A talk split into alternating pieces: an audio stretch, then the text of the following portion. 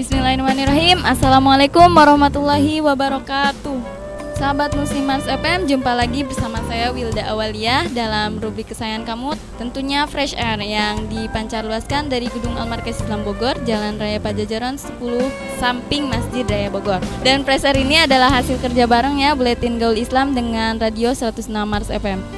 Dan alhamdulillah di sini terhadir narasumber kita yang udah nggak asing lagi, yang biasa mengisi rubrik ini, yaitu Mbak Juni Nisfianti. Assalamualaikum Mbak. Waalaikumsalam warahmatullahi wabarakatuh. Bagaimana nih kabarnya Mbak? Alhamdulillah baik Mbak Wilda. Sahabat muslim juga kayaknya harus baik ya, terpaksa harus, Nah sahabat muslim, insya Allah ya selama 1 jam ke depan kami bakal nemenin ruang dengar kamu semua nih dalam rubrik ini. Dan temanya yang akan dibahas pada Fresh Air kali ini yaitu kalau kamu dijodohin. Wah, ngomong jodoh-jodohan nih, pasti sahabat muslim udah pada ini ya, udah pada semangat gitu kan, pengen dengerin. Tapi kayaknya harus sabar dulu ya, tentunya setelah singan berikut ini kita akan kembali buat ngebahas tema pada hari ini. Makanya jangan kemana-mana, tetap di 106 Mars FM, Voice of Islam.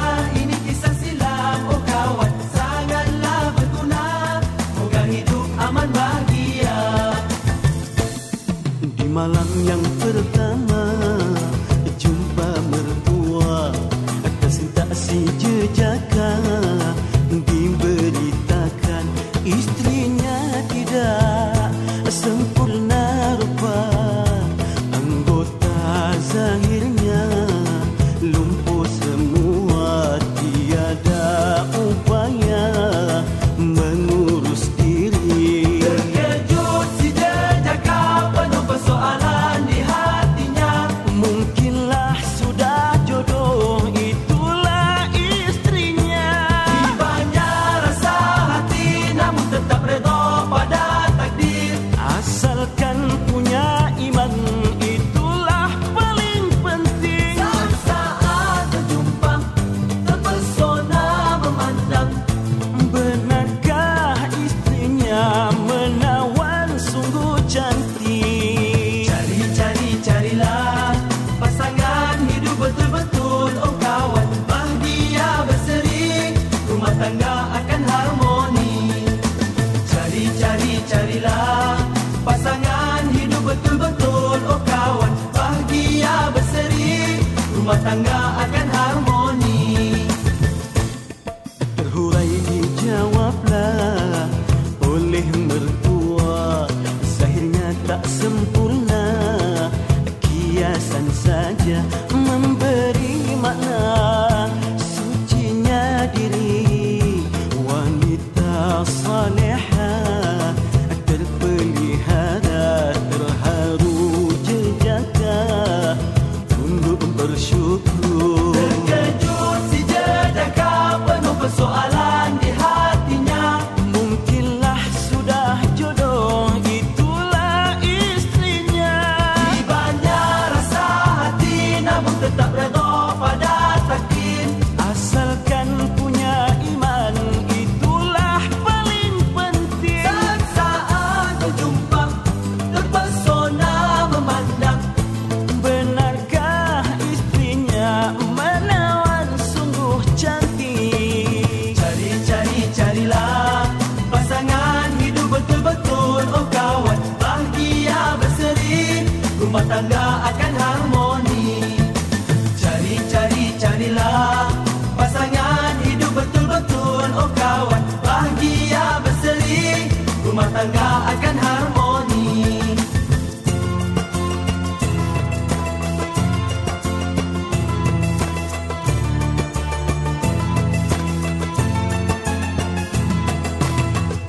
Jangan mudah percaya harta pangkat dan rupa, indahnya di mata berawaslah. Rasul sudah bersabda, insan punya agama, akhlaknya mulia, fahamilah.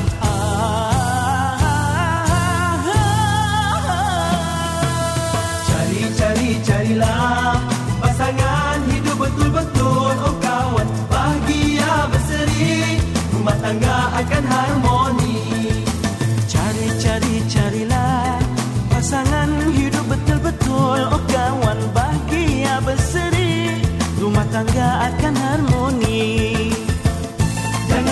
berjaya, harta pakai dan rupa, indahnya di mata berawaslah. Rasul sudah bersabda, insan punya agama, akhlaknya mulia, pahamilah. Carilah pasangan hidup betul-betul, oh kawan bahagia berseri, rumah tangga akan harmoni. Carilah pasangan hidup betul-betul, oh kawan bahagia berseri, rumah tangga akan harmoni.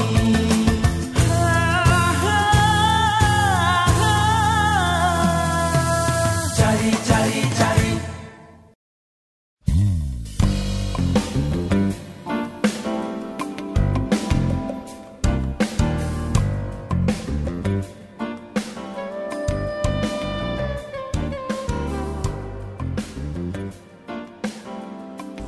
Sahabat Muslim masih di 106 MARS FM dalam rubrik kesayangan kamu Fresh Air, hasil kerja bareng Buletin Gaul Islam dengan Radio 106 MARS FM. Nah, di sini tentunya masih bersama saya Wilda, juga narasumber kita Mbak Juni. Tadi udah disebutin bahwa tema yang akan dibahas kali ini yaitu kalau kamu dijodohin. Emang zaman dulu gitu ya pakai dijodoh-jodohin?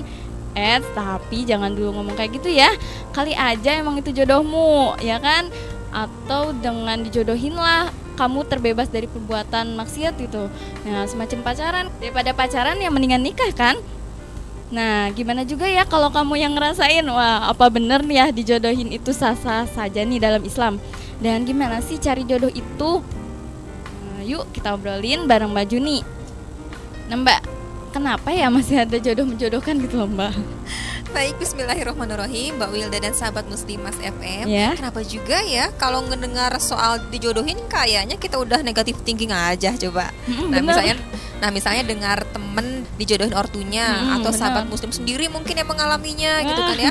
Padahal kalau kita udah punya persepsi buruk pastikan kita nggak akan pernah mau dijodohin. Yeah, benar.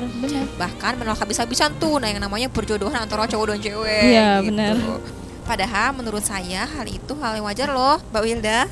Namanya juga tiap orang pasti punya jodoh. Nah, cara mendapatkannya bisa kenal langsung, dikenalin temen, atau dijodohin ortu. Jadi cara mendapatkan jodoh seperti ini pasti bakalan ada dari zaman dahulu sampai zaman sekarang kayak gini nih. Perjodohan bukan hal yang berhubungan lurus ya dengan namanya zaman primitif gitu ya, atau kolot. Artinya kalau kita masih mau dijodohin nih, maka kita termasuknya gak gaul gitu ya, modern gitu. Masa zaman sekarang pakai jodoh-jodohan? Biasanya orang tuh suka ngomong kayak Siti Nurbaya gitu kan ya, zaman jadul banget kan itu. Nah, kan udah banyak cara kita berkenalan dengan lawan jenis ya. Misal lewat Facebook, Twitter, tempat nongkrong misalkan bagi yang suka nongkrong ya. Tapi jangan di WC. Nah, kok bisa-bisanya mau dinikahin dengan orang yang gak dikenalnya gitu. Nah, anggapan ini harus didelete nih dalam benak kita, bahwa dijodohin atau perjodohan bukanlah suatu aib ya. Tradisi zaman dulu ataupun bukan yang selalu membawa mudorot ya. Itu harus segera tuh dihilangkan dari benak kita gitu Mbak Wilda. Oh gitu ya Mbak. Terus berarti kalau kita dijodohin misalnya ya Mbak sama orang tua gitu, apa itu harus mau ya? Ya kesimpulannya nggak kayak gitu juga ya Mbak Wilda ya. Baik cowok atau cewek yang dijodohin sama siapapun ya, harus melihat dulu yang akan dijodohkannya seperti apa gitu kan. Yang sama binatang ya nggak mungkin ya, nggak mungkin ortu, nggak mungkin ya. Nah, jadi ortu misalnya ketika menjodohkan itu hanya memberikan kemudahan bagi kita untuk langsung mengenali si calon suami atau istri ya, tanpa ada unsur paksaan apapun gitu. Yang pokoknya harus nurut sama orang tua gitu kan, harus nikah sama si ini gitu karena tapi dia kaya kan gitu ya. Ada juga, tapi harusnya kalau orang tuanya paham Islam pasti nggak akan seperti ini gitu ya, karena pilihan akhir ada di yang akan menikah ini karena kan dia yang mau ngerasain gitu kan. Iya, betul. Ngerasain apa nih? Kehidupan ya nanti, kehidupan ya setelah berkeluarga gitu. Iya. Ya tadi ya, jadi orang tua itu hanya pihak yang memudahkan kita untuk mendapatkan jodoh. Selanjutnya terserah kita apakah akan melanjutkan ke tahapan yang lebih serius dalam hal ini ya, menikah ya, atau tidak. Terserah si cewek atau cowok itu. Iya. Wah sahabat muslim, kayaknya kita harus rehat dulu ya. Kita akan lanjutin lagi pembahasan kita setelah singan berikut ini. Tetap stay tune di 106 MARS FM. Voice of Islam.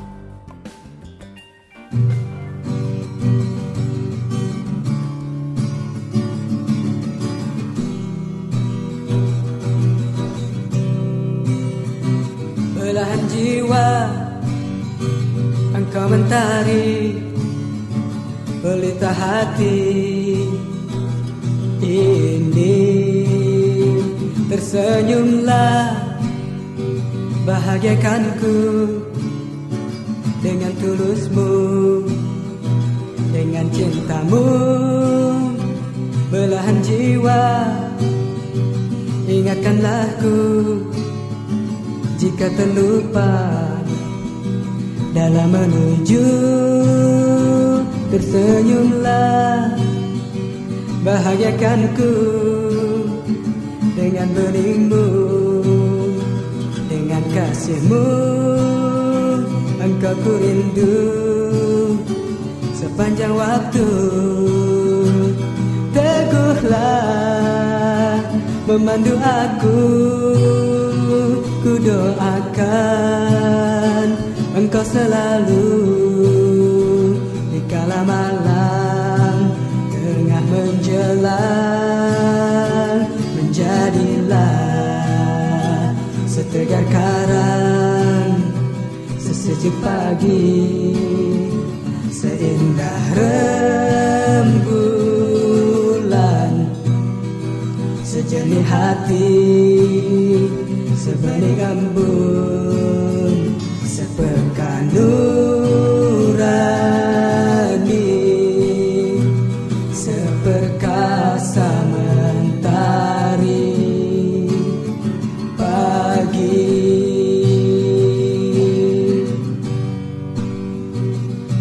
jiwa. Ingatkanlah ku jika terlupa dalam menuju. Tersenyumlah, bahagiakanku dengan beningmu, dengan kasihmu, engkau ku rindu sepanjang waktu. Teguhlah memandu aku, ku doakan engkau selalu. Dikala malam tengah menjelang, menjadilah setegar karang, sesejuk pagi, seindah rembulan, sejernih hati, sebening embun, seberkah nurani, seperkasa mentari pagi.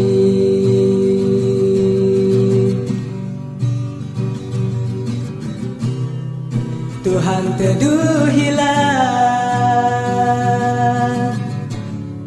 belahan jiwaku, berikan cahayamu, tegak teguh di jalanmu. Tuhan teduhilah kami di jalanmu, berikan cahayamu, tegak teguh di jalanmu.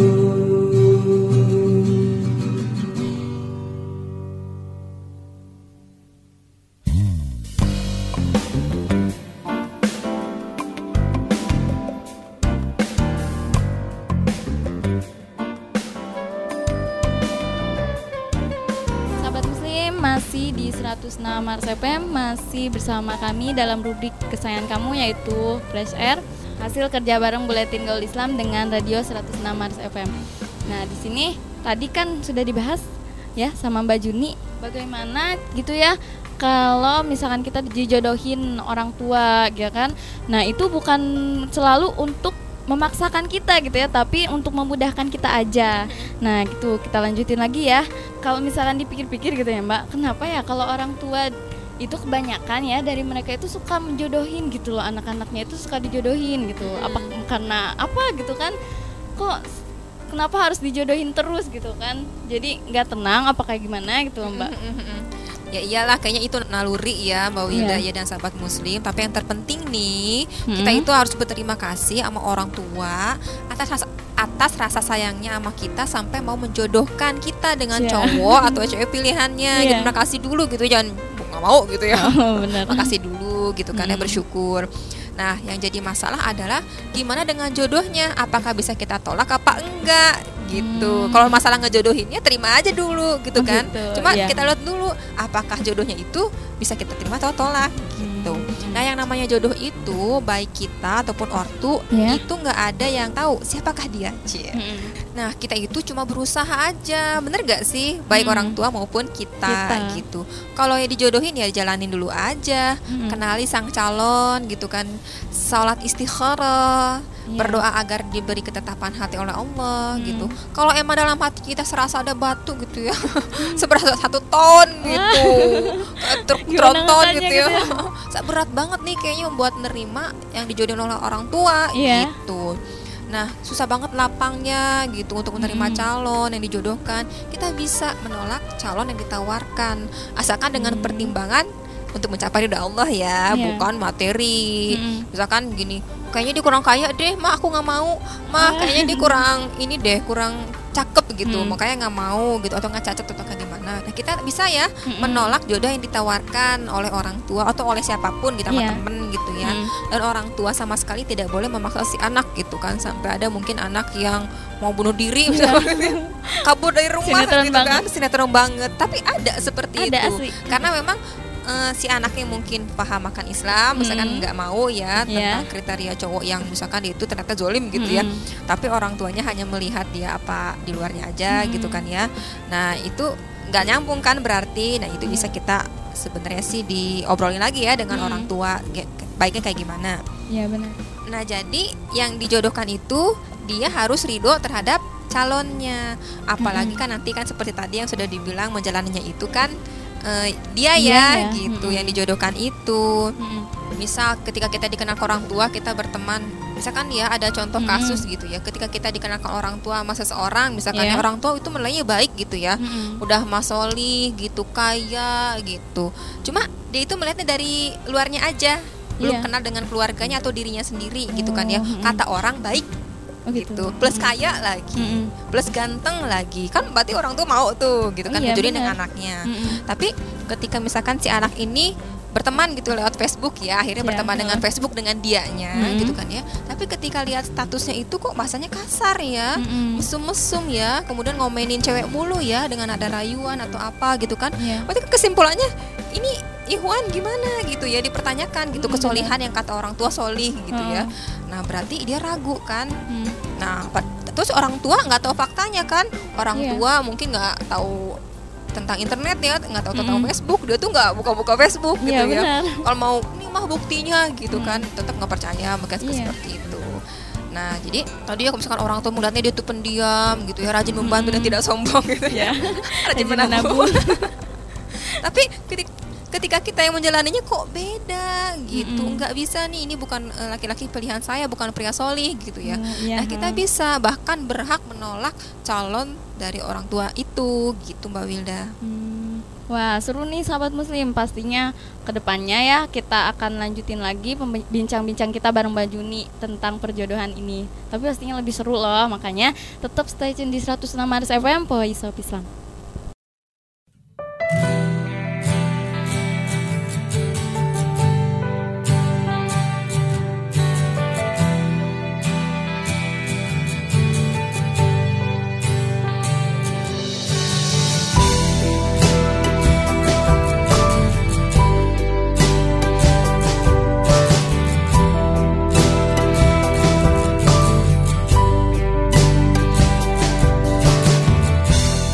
Matamu tersimpan cinta yang suci, terbangun dalam pernikahan dari beda dunia. Meski kau terbiasa hidup tanpa peri, namun kau ikhlas hidup bersahaja. namun bahagia. Duhai pendampingku, akhlakmu permata bagiku, buat aku makin cinta. Tetapkan selalu janji awal kita bersatu, bahagia sampai ke surga.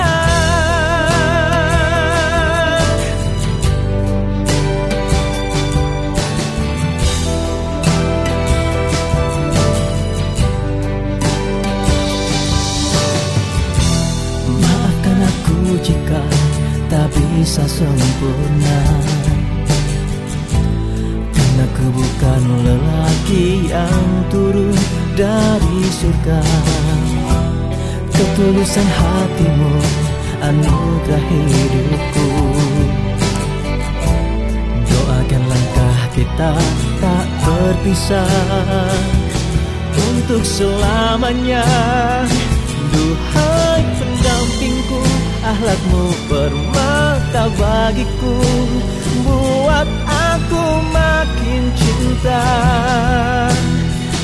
Tetapkan selalu janji awal kita bersatu, bahagia sampai ke surga.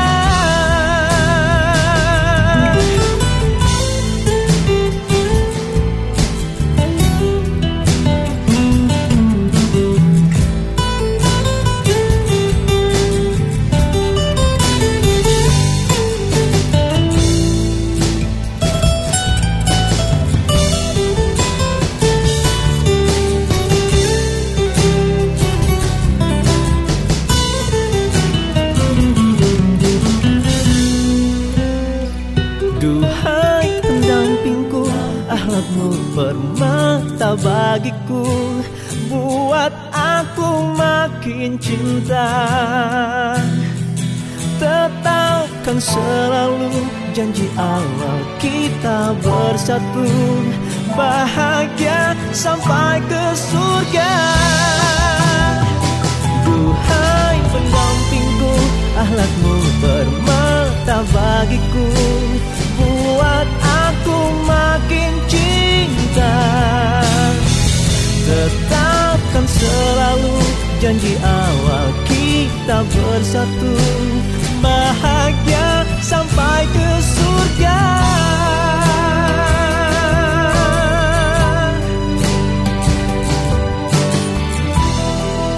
Sampai ke surga.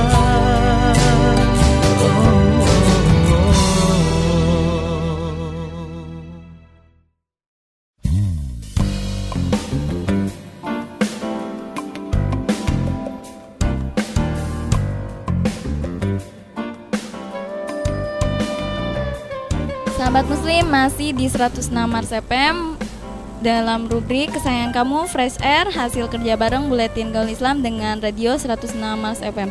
Nah, di sini kita lagi bahas kan tadi ya tentang kalau kamu dijodohin gitu. Nah, tadi kan dibahas ya sama Mbak Juni bagaimana kita berhak gitu loh. Kalau kita dijodohin pun kita berhak menolak kalau kita tahu misalkan ihwan yang dipilihin sama orang tua tuh nggak benar, misalkan kan orang tua kan cuman ngelihat luarnya aja mungkin ya, tapi kan kita yang akan menjalaninya. Nah, kita lanjutin lagi ya. Nah, terus Mbak, berarti kita harus tahu dong ya gimana nyari calon suami atau calon istri gitu loh.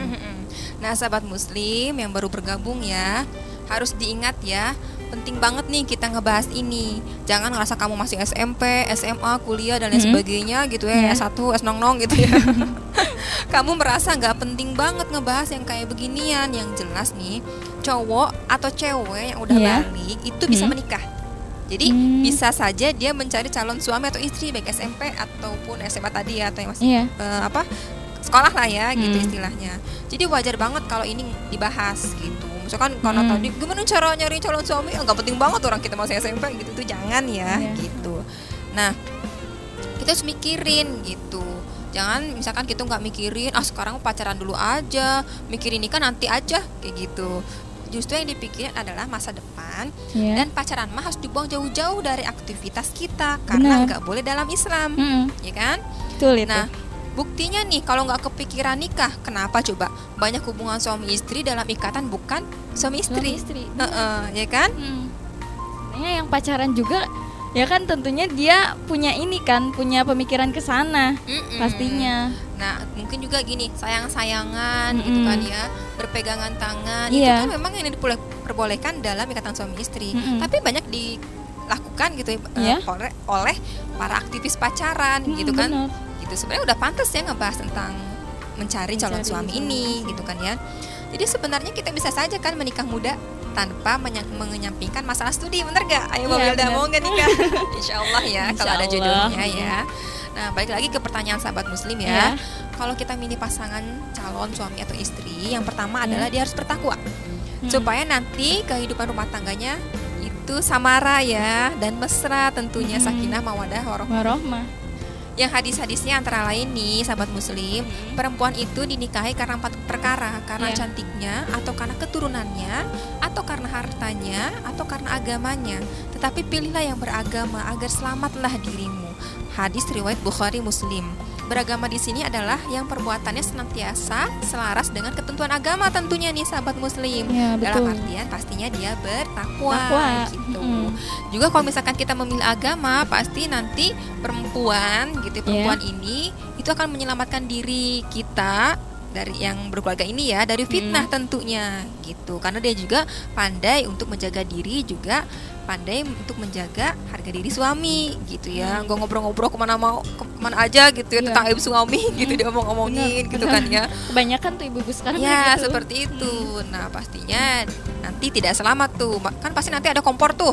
Oh udah deh, kamu cerai aja kayak gitu. Wah udah deh kayak gitu, hancur deh keluarga ya kalau seperti itu.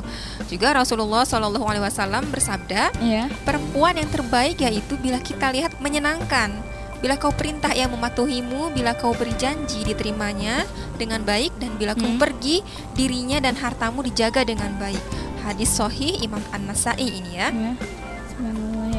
Nah kalau perempuan yang gak bertakwa nih, contohnya nih, kalau ditinggal suami bisa selingkuh gitu. Misalkan ditinggal suami untuk berlayar ya, biasanya kan lama tuh kalau berlayar, tiba-tiba sudah punya selingkuhan baru ya, pria idaman lain Bahkan gitu. Yang misalkan ya nggak pelayar juga kan, pelayarnya emang jauh gitu ya, misalnya dalam jarak waktu yang lama gitu. Tapi kalau misalkan yang seminggu sekali juga kan ada ya juga kan, ya kemungkinan ada gitu. Bener-bener banget. Nah juga kalau misalkan perempuan nggak bertakwa, boros nih gitu. Makanya kan sebenarnya banyak juga istri-istri yang menyebabkan para suaminya itu korupsi ya, karena tuntutan dari istri dan anak gitu ya. Tapi nggak segitu, nggak semuanya juga gitu ya. Ada lah gitu. Kebanyakan tapinya. Bener. Nah gitu. Atau enggak misalkan kalau misalkan disuruh gitu, tolong dong buatin kopi. Mas kerjanya aja sendiri, saya sibuk gitu. Nah, itu sibuk nonton sinetron mas. Bener gitu. Nah mana mau mesra coba kalau kayak gini gitu kan. Nah ada juga dalam kitab fikih sunnah dituliskan, ada seorang laki-laki pernah bertanya kepada Hasan bin Ali, ini anaknya Fatimah ya Zahra, saya punya seorang putri, siapakah sekiranya yang patut jadi suaminya menurut Anda, katanya. Kemudian jawab Hasan, seseorang laki-laki yang takwanya kepada Allah, sebab jika ia senang, ia akan sudi menghormatinya, dan jika ia sedang marah, ia tak suka berbuat zolim kepadanya. Ini kalau misalkan cewek nyari cowok gitu ya, tetap aja yang dipilih adalah orang yang bertakwa gitu. Baik cewek atau cowok, kita tetap harus mengutamakan ketakwaan sebagai pilihan utama gitu. Nah subhanallah ya, makanya sekarang itu banyak perselingkuhan, perceraian karena pasangan yang dipilih itu gak bertakwa. Ya kan? Jelas orang-orang yang pacaran adalah orang yang gak bertakwa sama Allah, jelas, karena dia melanggar hukum Allah. Kalau orang yang bertakwa kan gak mungkin melanggar hukum Allah. Coba kalau kita sesuai tuntunan Rasul, kita bertakwa, milih calon yang bertakwa pula gitu ya. Insya Allah kita akan selamat dan bahagia dunia dan akhirat tentunya ya. Dua-duanya, nggak hanya dunia aja gitu. Ingat, kekayaan, ketampanan, kecantikan hanya aksesoris, hanya perhiasan gitu kan ya. Begitu miskin, cinta tak ada gitu ya. Sinetron ya. Begitu peot, ya Allah gantilah buan hati dan lain sebagainya gitu ya. Yang jelas kalau kita punya kriteria yang seperti tadi ya, insya Allah mau dijodohin orang tua atau kenal langsung, kita akan menerimanya dengan lapang gitu Mbak Wilda. Nah sahabat muslim, kita akan lanjutin lagi pembahasan kita, mungkin yang terakhir, tetapi setelah selingan berikut ini. Makanya jangan kemana-mana, tetap stay tune di 106 Mars FM Voice of Islam.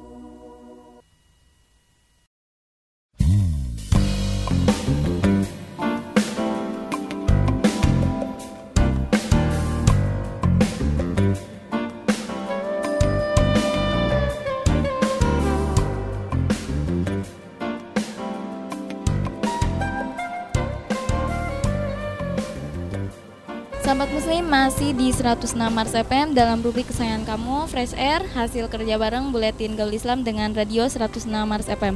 Nah di sini tadi udah dibahas bagaimana sosok seorang calon suami atau calon istri gitu ya. Ya kita harus mencari yang bertakwa gitu kan. Dan kita juga bisa nih nikah muda tanpa menyampingkan studi gitu kan. Nah terus kita lanjutin lagi ya. Nah terus gimana nih Mbak cara kita nih buat mencari jodoh? Ya baik Mbak Wilda, jadi jelas ya nggak boleh namanya pacaran. Pokoknya pacaran itu nggak boleh ya dalam Islam, itu harus kita tanamkan ya kayaknya ya ini nih. Soalnya apa ketika kita ngomong nggak boleh pacaran gitu ya, iya sih nggak boleh tapi kayaknya banyak godaan syaitannya gitu. Belum ada hidayah gitu kan gitu. Apalagi kalau misalkan nikah, wow. Karena kalau kita kan sekarang hidup dalam sebuah materi ya, jadi apa-apa materi dulu yang dikejar. Misalkan tadi kuliah dulu yang dikejar dulu, gitu kan ya, kerja dulu, kaya dulu gitu ya. Udah gitu punya istri bertiga dulu, enggak ya? Kan belum nikah tadi. Belum nikah tadi. Nggak, maksudnya kalau misalkan belum nikah keempat maksudnya gitu. Kalau yang cowok gitu ya, ada cinta empat. Nah, jadi back to Islam ya. Ya, Islam itu punya aturan khusus tentang hubungan cowok dan cewek pastinya. Bener. Ya. Ada yang namanya khitbah dan menikah yang merupakan tuntunan dalam Islam. Cuma dua itu aja ya, yang lain kagak kayak gitu. Nggak ada yang pacaran itu, pacaran Islam juga apalagi gitu kan ya. Jika dirasa jodoh yang kita cari atau jodoh dari orang tua sudah cocok nih, maka lanjutkanlah dengan mengenalinya lebih dalam gitu. Tapi ingat tanpa berdua-duaan. Tapi jangan juga dengan bertunangan ya, langsung aja dilamar gitu. Ya cowok atau ceweknya yang jelas ya. Ceweknya dilamar gitu ke rumah orang tuanya, saya siap untuk menikahi anak bapak atau anak ibu kalau nggak punya bapak ya kayak gitu. Tapi bilang dulu ke anaknya ya tiba-tiba, loh kan saya belum bilang setuju gitu. Malu juga ya cowoknya. Nah kasihan ya tuh. Kasihanan. Dan juga ketika dalam masa khitbah itu ada masa ta'aruf ya, ta'aruf yang mendalam gitu ya. Kita bisa bertanya-tanya gitu ya. Apakah apa nanti masakan kesukaan cowoknya, ceweknya gitu kan ya. Apa sih yang tidak disukai dari seorang cowok atau cewek. Jadi kita bisa bertukar pikiran seperti itu gitu ya. Tapi ingat tidak boleh berdua-duaan, berkhulwat. Karena seperti sabda Rasul, la yakhluwanna rajulun bi imra'atin illa wa ma'aha mahrumun. Tidak diperbolehkan seorang pria dan wanita berkhulwat kecuali jika wanita itu disertai mahramnya gitu kan ya. Nah mahramnya juga bukan anak kecil ya, yang sudah balik juga gitu, yang mengerti, yang misalkan kalau ada terjadi apa-apa berdua bisa di stop gitu ya gitu. Tapi kalau sekarang kayaknya walaupun ada mahram dibiarin berdua ya kayak gitu. Ataupun kalau misalkan gini, diterima dengan oleh mahramnya gitu ya. Tapi tiba-tiba apa, saya mau ke belakang dulu ya, silakan lanjutkan kayak gitu ya. Malah orang tua juga kayak gitu kan ya, kayak mendorong anaknya untuk mendorong gitu. Malah ya sebenarnya sih gitu kan, takut mengganggu gitu. Si cowoknya udah terpercaya ini misalkan seperti itu. Nah itu bahaya juga ya, orang tuanya nggak ngerti seperti itu. Harusnya bawa temen yang ngerti gitu ya. Jadi rame-rame ya dong. Kumpul-kumpul bareng gitu ya. Nah terus di sini bagaimana cara kita untuk mengenali lebih jauh tentang calonnya gitu ya. Kita bisa minta nomor telepon teman-temannya gitu, terdekat, orang tuanya boleh, saudara-saudaranya laki-laki perempuan boleh gitu kan, teman-temannya ditanya gitu kan, gimana sih kepribadian si cowok atau cewek ini gitu ya. Tapi jangan sampai cowoknya itu atau ceweknya itu bilang nanti pokoknya ke orang yang akan dihubungin gitu ya. Kalau saya ditanya ini yang baik-baik aja, jangan kayak gitu juga gitu ya. Biarkan mereka menilai fair diri cowok atau cewek tersebut. Jadi ketika kita bertanya tentang calon itu gitu ya, informasi yang kita dapatkan itu benar gitu, nggak merasa dibohongi gitu. Oh dia baik kok, tapi sambil ada ancaman gitu ya. Atau ada uangnya di sini. Nggak bukti juga gitu ya. Tapi mungkin kalau misalkan memang ada kejadian seperti itu, berarti memang jodoh sih. Cuma tapi tidak beruntung. Anda kurang beruntung. Kayak gitu. Nah, malah ya yang pacaran itu suka pada ketipu loh Mbak. Ketipu apa tuh? Misalkan ya pas pacaran mah kayaknya orang baik gitu kan, terusnya kejelekannya kan ditutupin ya sama misalkan si cewek itu. Pas nikahnya akhirnya dikeluarin semua kejelekannya kan. Akhirnya si cowoknya suka bilang ya, nyesel aku nikah sama kamu. Kan gitu. Jadi, ya berarti pas nikah keburukan semua dong. Itu penipuan habis-habisan ya berarti Mbak Wilda ya. Waduh, parah banget. Kayak rugi tuh kalau orang yang pacaran. Ah, betul banget gitu. Nah, jadi gitu ya. Ada juga loh ceritanya teman saya itu seperti itu. Jadi memang dia itu bertanya ke teman-temannya dan memang alhamdulillah ya tanggapan dari teman-teman itu baik tentang dirinya, dan memang setelah menikah memang baik itu orangnya gitu ya. Jadi dia tidak tertipu gitu. Alhamdulillah seperti ini ya, dia mendapatkan jodoh yang terbaik gitu ya di mata Allah dan di mata dia gitu. Nah juga misalkan kalau ketika khitbah tadi kita bisa tadi ya bertanya-tanya lebih mendalam lagi ya tentang tadi masakan kesukaan, pengen punya anak berapa gitu. Apakah 5, 10, 25? Waduh, lipatan 5 dong. Keluarga yang disukai Rasul, yang banyak anak ya. Kalau sekarang kayaknya mikir-mikir ya, oh biaya pendidikan gitu kan, aduh jangan takut miskin deh, yang ngasih itu Allah bukan kita gitu ya, melalui tangan kita gitu. Yakin aja, kalau nggak yakin pasti akan merasa berat kayak gitu. Nah jangan yang misalkan SMS yang nggak penting, misalkan kayak gini, SMS sudah makan belum? Ah itu nggak usah ditanya walaupun sudah resmi gitu ya melamar, jangan udah makan belum? Kamu adalah wanita secantik jagat raya, tercantik maksudnya ya, oh gitu, puisi gitu kan, merayu wajahmu gitu seperti rembulan. Waduh, jerawatan dong. Kemudian jangan lupa bobo, jangan malam-malam ya boboknya gitu. Kayak perhatian-perhatian khusus yang ini, nganggur padahal itu ya. Cari perhatian aja. Cari perhatian gitu supaya disebut orang yang baik gitu ya, nggak gitu juga gitu. Nah ini nggak boleh yang seperti itu ya, tentunya nggak boleh bikin zina hati deh belum nikah gitu ya. Nah jadi kalau misalkan kita sudah cocok ya, bertanya kepada teman atau enggak sudah bertanya kepada dirinya sendiri, maksudnya kepada calonnya gitu ya. Nah baru deh kita melanjutkan untuk memantapkan diri dengan menikahi wanita tadi ya atau cowok tadi gitu ya.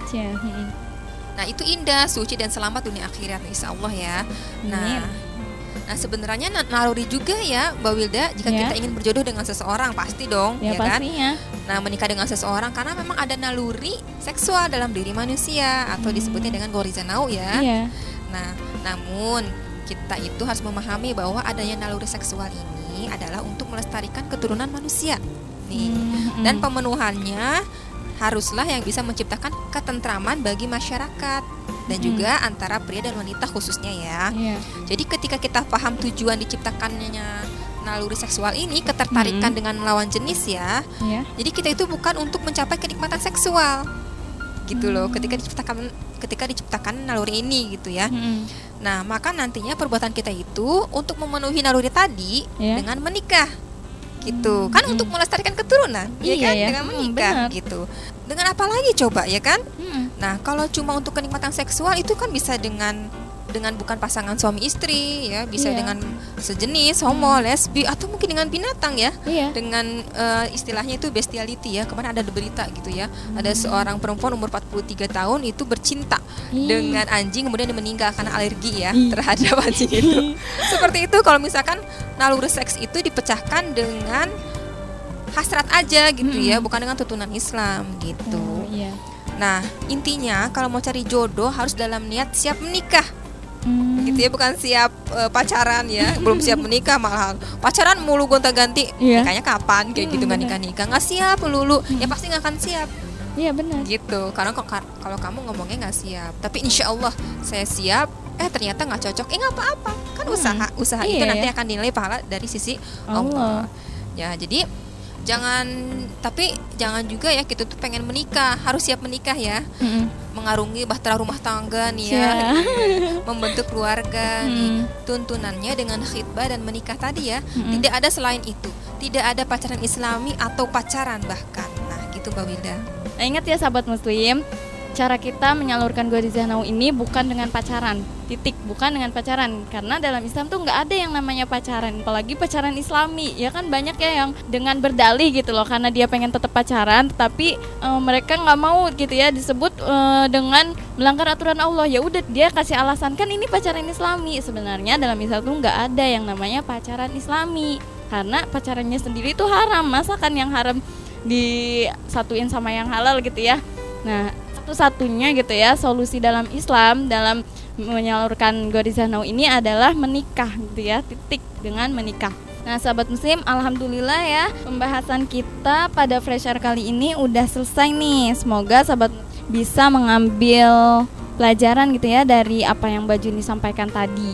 Nah, terima kasih nih kepada Mbak Juni yang udah berbagi ilmunya pada kita semua. Syukron kasih Mbak. Sama-sama Mbak Wilda. Terima kasih juga nih buat sahabat muslim ya yang udah setia dengerin kita gitu loh dari awal hingga akhir. Semoga kamu semua bisa mengambil ya pelajaran dari apa yang kita tadi obrolin tadi ya. Dan bagi sahabat muslim yang punya kritik, saran, juga pertanyaan, bisa nih dikirim langsung via email ke gaulislam@gmail.com. Dan insya Allah pertanyaan atau kritik juga sarannya akan dibahas di rubrik Taman Curhat Remaja. Nah sahabat muslim, kami mohon maaf apabila ada kekurangan, ada kesalahan gitu ya dalam acara ini. Saya Wilda mohon undur diri. Terima kasih. Wassalamualaikum warahmatullahi wabarakatuh.